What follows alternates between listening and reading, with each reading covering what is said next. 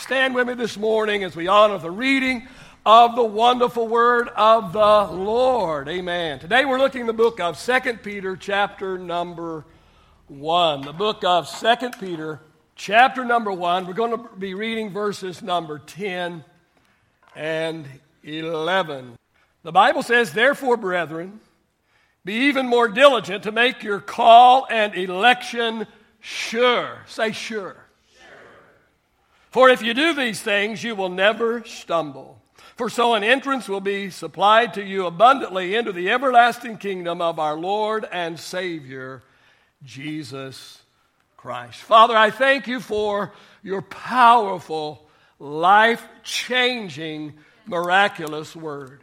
I pray that your word will go forth today in demonstration and in power.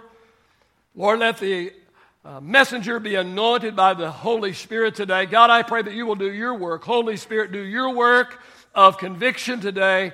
Father, all of these things we ask in the name of the Lord Jesus Christ. All of God's people said, Praise the Lord. Praise the Lord. You can be reseated this morning. Well, I have a question that I want to ask you this morning, and, and it is the most important question that you will ever answer in your life. And, and the question I have for you this morning is the question Are you sure? Are you sure? Are you sure of your salvation? You see, far too many people are not. I've had people, you know, when I ask them, Are you saved? I've had them say, Well, I hope I am. Well, I think I am. Well, I'm not sure. Well, well, I guess we'll just have to wait and see. I don't know about you this morning, but I believe that our salvation is far too important to be unsure of. Now, I can speak for myself, but I think I'm probably speaking for a lot of you in this first service for sure this morning, and that is I grew up in a very legalistic church. In the church that I grew up in, it was all about rules and regulations. It was all about do's and don'ts. It was all about cans and can'ts and mostly can'ts. Now, it's ironic that Amazing Grace was the favorite hymn of the church. But grace was the last thing that was ever preached or practiced. Not only did they preach against eternal security, they, they seemed to be for eternal insecurity. Now, hear me clearly this morning. I, I, I certainly do not personally believe in unconditional eternal security. But I do believe that we can be secure in our salvation. I do believe we can be sure about our eternal destiny. Now, you might be thinking, well, Pastor, what makes us sure? Well, I say thanks for asking. That makes it a whole lot easier for me to preach this morning. Well, I want to suggest five things that will help us know for sure that we are saved. How many want to know for sure? You want to know for sure? Amen. Well, I believe the first thing that helps us to know that we, to know for sure of our salvation, that is number one, our conviction. Our conviction. In John chapter 16 and verse number 8, it says that the Holy Spirit convicts man of sin. So, so our salvation, our salvation experience begins with conviction. Would you agree with that this morning? Uh, the Bible says in the book of Acts, in the book of Acts, chapter number 2, verse 36 through 38, the Bible says, Therefore, let all the house of Israel know assuredly that God has made this Jesus, whom you crucified, both Lord and Christ. Now, when they had heard this, they were cut to the heart and said to Peter and the rest of the apostles, Men and brethren, what shall we do? Then Peter said to them, Repent and let every one of you be baptized in the name of Jesus Christ for the remission of sins. So our salvation begins with conviction. Notice the phrase, notice the phrase, they were, they were cut to the heart. See, see, the Holy Spirit knows how to soften our sin hardened hearts and convict us of our wickedness and how to draw us to Jesus. See, without the conviction of the Holy Spirit, we wouldn't even realize our need of salvation. We wouldn't even have a desire for change. Now, sometimes people think of Holy Spirit conviction as something negative. They talk about being convicted of the Holy Spirit and they use a negative connotation, but in reality, it is a very positive thing. It definitely can lead to a positive result. But not only does our salvation experience begin with conviction, but, but the Holy Spirit continues to convict the saints when they sin. Let me ask you this morning have, have you ever been convicted by the Holy Spirit for your actions in a particular area? I don't know, perhaps you were looking at something that you ought not be looking at, or maybe you were doing something that you should not be doing, or perhaps you were saying something that you shouldn't be saying, or maybe you were going somewhere that you had no business going. Your actions were outside the boundaries of what God's Word teaches and the Holy Spirit made you feel une- uneasy, the Holy Spirit made you feel uncomfortable, or if you continued down that road, He made you feel downright miserable. Has this ever happened to you? Has the Holy Spirit ever convicted you about your actions? Did you know this is a good thing? It's a good thing.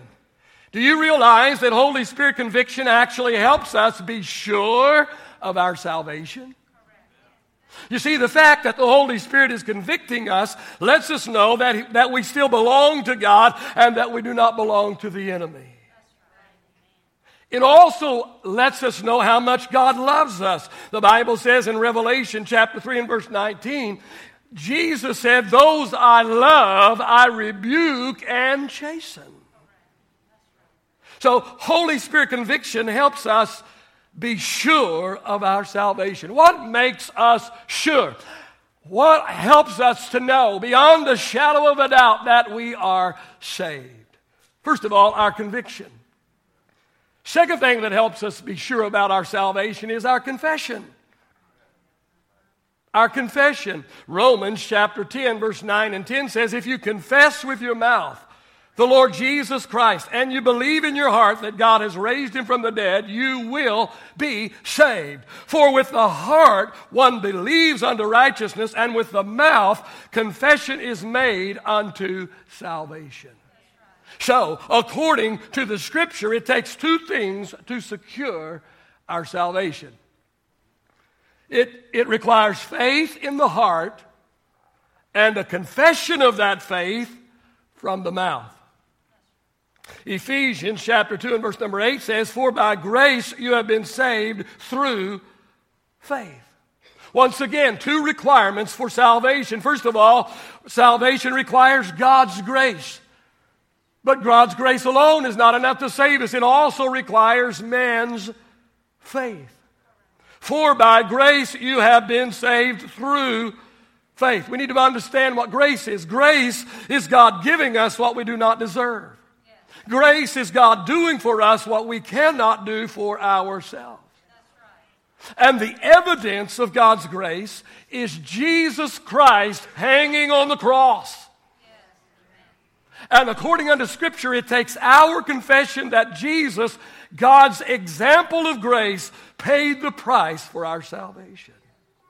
So, when we place our faith in God's grace for our salvation, this confession helps us be sure that we're saved. Understand this this morning. That is, true saints confess Jesus as Lord.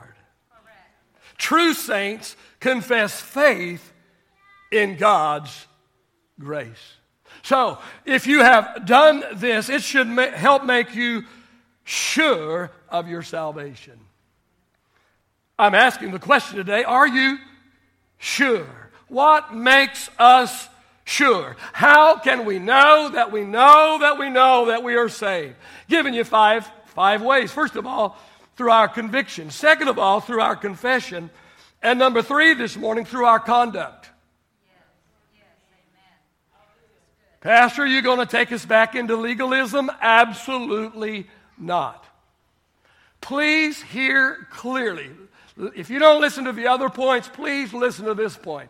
And listen very clearly and hear everything I'm saying and nothing I'm not saying.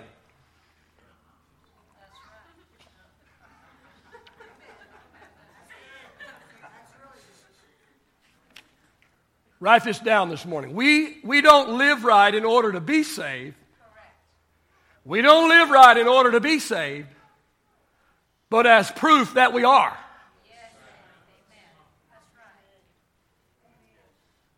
Second Corinthians chapter 5 and verse 17 says, If anyone is in Christ, say in Christ. If anyone is in Christ, he is a new creation. Say new. He is a new creation. Old things have passed away. Say old, passed away. Old things have passed away. Behold, all things. Say all things. Some things, a few things. Behold, all things have become new. And then notice what Jesus said in Matthew chapter 7. In Matthew chapter 7, verse 16 through 20, Jesus said, You will know them by their fruits. He asked the question. He said, Do men gather grapes from thorn bushes or figs from thistles? Even so, every good tree bears good fruit, and every bad tree bears bad fruit. A good tree, a good tree cannot bear bad fruit, nor can a bad tree bear good fruit. Every tree that does not bear good fruit is cut down and thrown into the fire. Therefore, by your fruits you will know them. So, according to Scripture, not only according to Scripture, but according to Jesus, our conduct reveals whose we are. Somebody said if it looks like a duck, if it quacks like a duck, if it waddles like a duck, it's probably a duck. God's Word says that if we look like the world, if we act like the world, if we think like the world, we're of the world.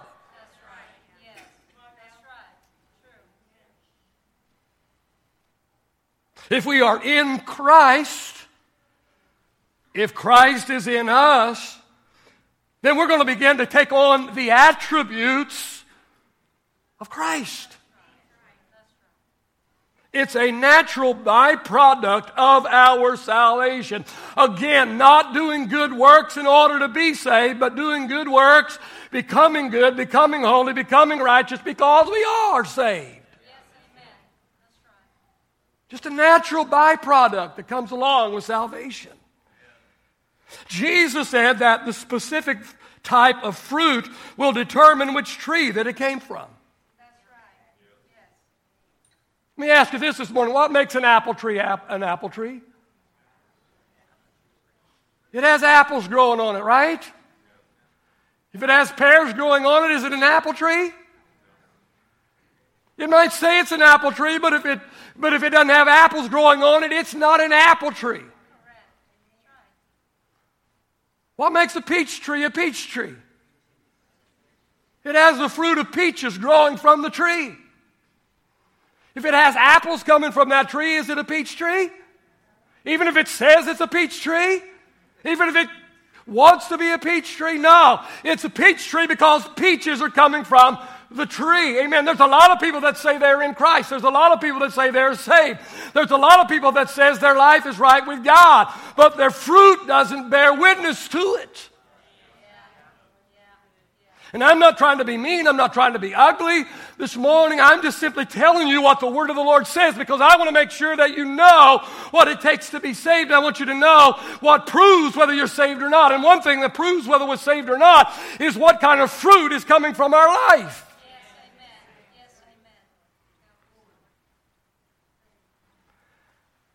I want to say it again because I want you to hear what I'm saying. Again, let me, let me be clear. Our conduct, listen, listen to this. Our conduct doesn't save us or damn us.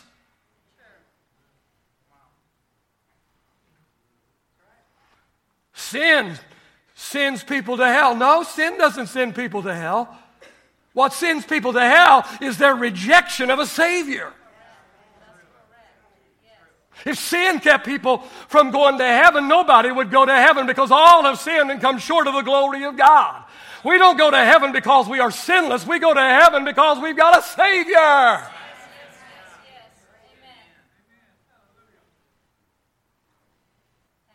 Please hear what I'm saying and don't hear what I'm not saying. Our conduct reveals, it shows, it proves who we are or whose we are, is what I meant to say. It proves who we belong to. Our conduct is the fruit that proves which tree we're from.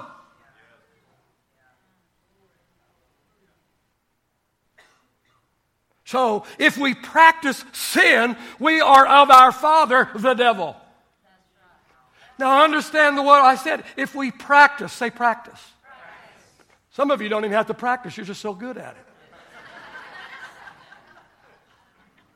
if we practice sin, if we live a lifestyle of sin, we are of our father, the devil. If we practice righteousness, we are of the Heavenly Father because, because it's plain and simple. Sinners sin. That's what they do. It comes natural to them. They are sinners. Sinners sin. Saints don't practice sin. Saints don't live a lifestyle of sin. Sin, saints don't, did I say saints there? I meant to. I'll say it again to make sure I'm saying it right. Sinners sin. Saints don't practice sin. Saints don't live in sin. Saints don't continue in sin. Now, hear me clearly this morning. I'm not saying that, that saints never sin. I'm not preaching Christian perfection.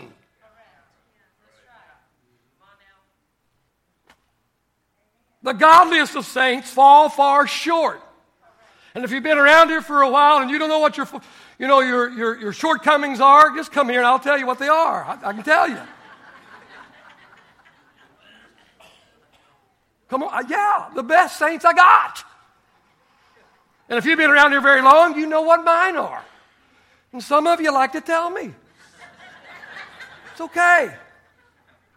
It's okay. I'm not, I'm not talking about, about Christian perfection. The godliest of saints fall far short, but they don't practice sin. They don't live in sin. They don't continue in sin. They don't continue in known sin. They're continually striving to please the Lord with their conduct.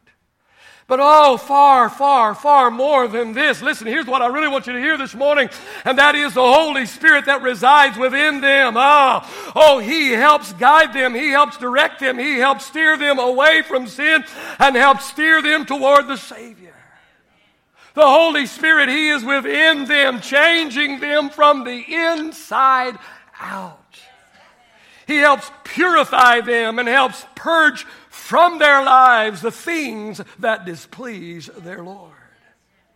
He takes away their old sinful desires and he replaces them with spiritual or godly desires. It's a process the Bible talks about, calls it sanctification. But understand that sanctification is a never ending, ongoing, daily process.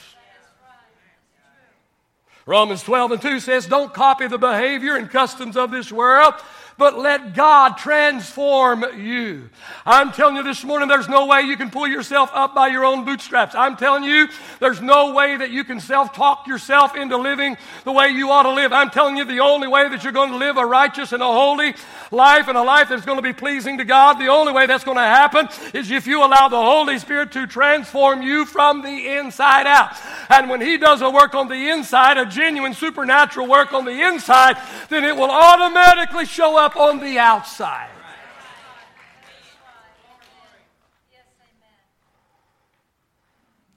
Romans 12 and 2 again. Don't copy the behavior and customs of this world, but let God, say God, let God transform you into a new person by changing the way you think. Then you will learn to know God's will for you, which is good and pleasing and perfect. And Paul writes in Ephesians 4, verses 22 through 24 he says, throw off your old sinful nature and your former way of life, which is corrupted by lust and deception. Instead, say instead. Instead, let the Spirit, say Spirit. Instead, let the Spirit renew, say renew. Instead, let the Spirit renew your thoughts and attitudes. Put on your new nature, created to be like God, totally righteous and holy. So, according unto Scripture, people that have been genuinely saved receive a new nature. They have new desires. Oh, this new nature and change in desire automatically creates a chain reaction that includes a new behavior. Conduct begins to change. Conversation begins to change. Lifestyle begins to change. Again, I'm not talking about pulling oneself up by his own bootstraps. I'm not talking about taking yourself by the nape of the neck and making yourself change your behavior. I'm talking about a supernatural process that begins to take place. The Holy Spirit changing us on the inside, which automatically begins to change our behavior on the outside. Romans 8 and 29 says, God called us to become conformed to the image of His dear Son. See, see, just as a natural son will begin to take on some of the attributes and some of the traits and some of the, of the mannerisms of his earthly father. My son told me a while back, he said, Dad, he said, I don't remember what I was doing, but the other day I was doing something. He said, I realized what I was doing. He said, Oh no, that's my dad. I'm becoming my dad. Just as a natural son will take on some of the attributes, some of the traits, some of the mannerisms of his earthly father, even looking like him. I, I never thought I looked like my father. I've always been told all my life I look like my mother. But the older I get, the more I look like my father. And I'll be looking in the mirror, shaving or brushing my teeth or something, and I'll see my dad in there. Some time ago, my oldest brother was sitting in my office, and he looked up at me and he goes, I mean, he did like that, like that. He said, Man, you look like dad. I never thought you looked like dad, but you look like dad. Just as a natural son will take on some of the attributes, some of the traits, some of the mannerisms of their earthly father, even begin to look like him, so God's spiritual sons and daughters should take on the attributes of their heavenly father. Some time ago, I was, I was at Top Golf and and, and a man that I had never met before. I didn't know him, and he didn't know me. He had never met me. We met for the very first time there at Top Golf, but he came over, over to me and he said to me, he said, You have to be Pastor Chad Benson's dad. He said, When I saw you over there, I said to myself, That's the upscale model of Pastor Chad. That's not what he said. He said, I looked over at you and I said, that's the older version of Pastor Chad right there. It's got to be. And so he walked right up to me. I didn't know who he was. He didn't know who I was. He said, You have got to be Pastor Chad's dad. What, what makes us sure of our salvation? Part, not all, but part of the answer is our conduct. A change has taken place in our conduct. It's a natural byproduct. We began to look more and more like Jesus. As God changes us on the inside, it automatically starts changing us on the outside. Our desires change, our attitude changes. We don't want what we used to want. We don't fit in with the old crowd anymore. And it's not always that we don't want them, it's they don't want us. Certain behaviors begin to bother us and begin to make us feel uncomfortable. Now, listen, we will still struggle with with sin. We will still struggle with temptation, but we won't be able to sin without feeling guilty. We begin to desire a new environment. We begin to, to desire a new atmosphere. Listen, remember, please remember that this is all an ongoing process. And we were all at different stages in the process. So do not judge somebody else who's at a different stage than you are. Jesus said, You're pointing out the splinter in your brother's eye, but you got a four by four coming out of yours. Jesus said that I didn't. I'm too sweet for that. Hey, you don't need me up here this morning giving you a list of do's and don'ts. If I do give you do's and don'ts, it'll be the list of do's and don'ts, the absolutes that's found in Scripture. But you don't need me up here giving you all a list of do's and don'ts. You've got God's Word to instruct you, so you need to read it and you need to obey it. You have the Holy Spirit that lives on the inside of you to guide you, so be sensitive to the leadership of the Holy Spirit. What makes us sure of our salvation, our conduct, is a clue for us. I like what somebody said. Somebody said, I'm not what I ought to be and I'm not what I want to be, but thank God I'm not what I used to be. Only the Holy Spirit can change our conduct. Even just our desire to change is proof of God's Holy Spirit residing in us. See, I want you to be sure of your salvation. I don't want you struggling with eternal insecurity. And some of you do that because I see the same hand go up every single Sunday for salvation sometimes. And I'd rather oversave you than undersave you, and it's okay, just go ahead, but I'm trying to give you some security in your salvation. What makes us sure? Well, our conviction makes us sure, our confession makes us sure, our conduct makes us sure. Number four, our confirmation. Our confirmation, Romans chapter 8 and verse 16 says, The Spirit Himself bears witness with our spirit that we are children of God. And Psalm 145 and verse 18 says, The Lord is near to all who call on Him, to all who call upon Him in truth. And James chapter 4 and verse number 8 says that if we will draw nigh to God, He will draw nigh to us. What makes us sure of our salvation? Our confirmation. The Holy Spirit confirms our salvation by His presence. Now, please understand this morning that we walk by faith and not by feelings. Feelings are fickle. Feelings can lie to you. Feelings can mislead you. Salvation has nothing to do with how our emotions react.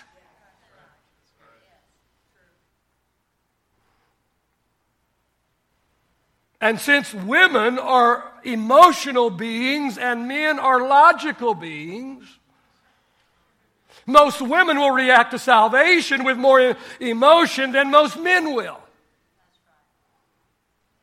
So let, let, me just help the guys out, and I'm hoping I'll help the ladies out too. Just because your husband doesn't react to the Holy Spirit the way that you react to the Holy Spirit, that doesn't make you more spiritual or him less spiritual. Our reaction emotionally has absolutely nothing to do with our spirituality. Whether you fall down when somebody prays for you, you don't fall down. Whether you shake or tremble or nothing happens, amen, it has nothing to do with your spirituality. Thank God for emotions, and I love it when God, man, I, I like it when He gives me, you know, those goosebumps on the back so big I, you can hang a hat on them. And I'm going to tell you that the longer I live for God, the less goosebumps I have. Had a whole lot more goosebumps when I was a teenager than I do right now. I, you know, I had more feelings than, than I do now. Listen, listen, we don't walk by feelings, we walk by faith. But all of that being said, there is still a confirmation, amen, that we can expect the Holy Spirit bearing witness with our spirit that we belong to God. Let me just tell you this morning that no one will ever be able to convince me there's not a God. No one will ever be able to convince me there's not a God. No one will ever be able to convince me that I'm not saved. Listen, you might have an argument, but I have an experience. See, he confirms our, our relationship by his presence in my life.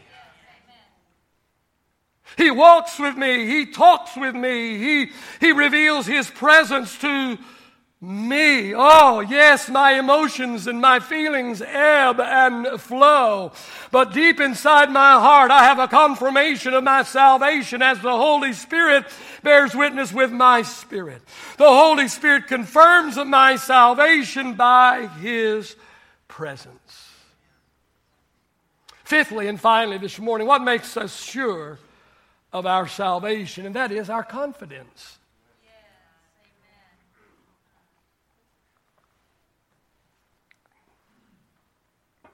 our confidence. Ephesians chapter 3 and verse number 12 says, Because of Christ, say Christ, because of Christ and our faith in Him, we can now come boldly and with confidence, say with confidence.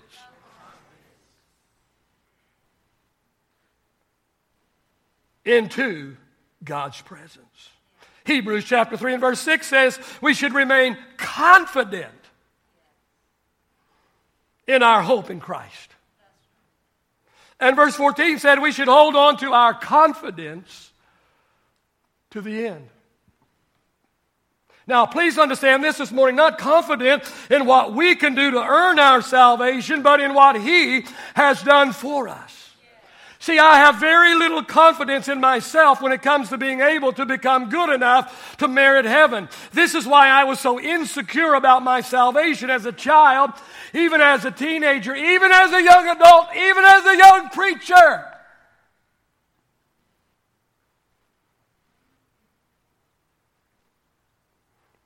Because I discovered that God was misrepresented to me. I was taught that God was this mean bully in the sky with a big old billy club. And man, he just looked at, and whenever I got out of line, he just, he, he delighted in whacking me over the head with his billy club. That's the God I was taught. I was taught the rapture's coming at any moment. Jesus is coming at any moment. And man, you better make sure you're a hundred percent sanctified when Jesus comes. Because if you're chewing gum, he's gonna leave you here.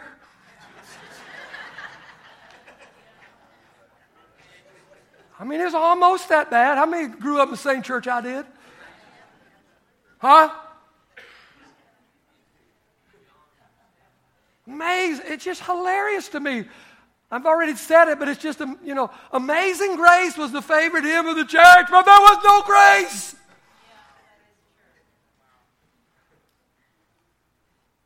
I had to discover grace for myself.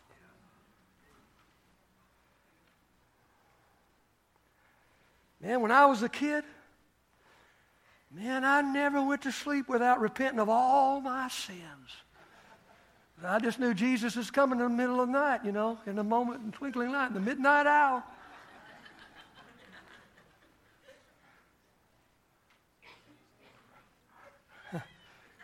I got saved in every revival. I've been saved 742 times. I'm a notch in every evangelist belt that ever preached in my daddy's pulpit. I got saved in every Sunday night service. Got saved at every youth camp.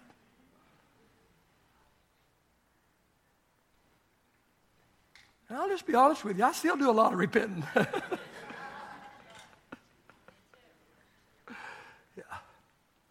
I'm secure. I'm secure in my salvation. I'm sure that my name is written in the Lamb's Book of Life. I am 100% sure. I have total confidence, not in me, but in Him. I cannot cross every T and dot every I.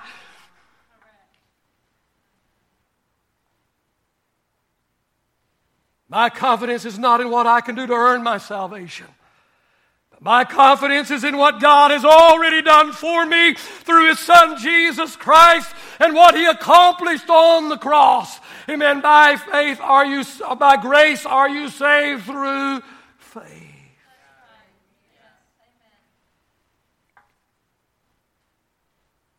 The question I have for you today is Are you sure? Are you sure? Do you have security in your salvation or do you struggle with eternal insecurity. If you're going to be baptized in water this morning, you can be dismissed at this time. Go out this door right here. Follow Pastor Chris. Anyone helping him as well.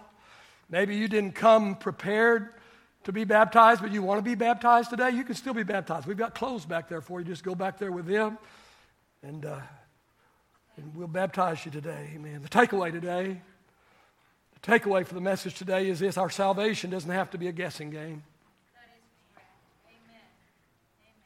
Aren't you glad of that? Our salvation doesn't have to be a guessing game. If you place your faith in God's grace for salvation, you can be sure and you can be secure. But I encourage you to look at all five of those things and ask yourself are these five things evident in my life? Because these five things are proof that we are saved. Father, I thank you for your word today, God, not my sermon, but your word today. God, I pray if there's anyone in this room this morning, they don't know you as Lord and Savior of their life. I pray today will be the day they give you their life. Today will be the day when they become children of God as they are saved today, washed in the blood of Jesus Christ. Their names written in the Lamb's Book of Life. Father, for those that are, that are not sure of their salvation, they have such an insecurity. Maybe it's what they've been taught. Maybe it's just a lie of the enemy, whatever it might be, but they're insecure about their salvation. God, I pray today, God, that a security begin to take place in their, in their heart and in their life concerning their walk with you.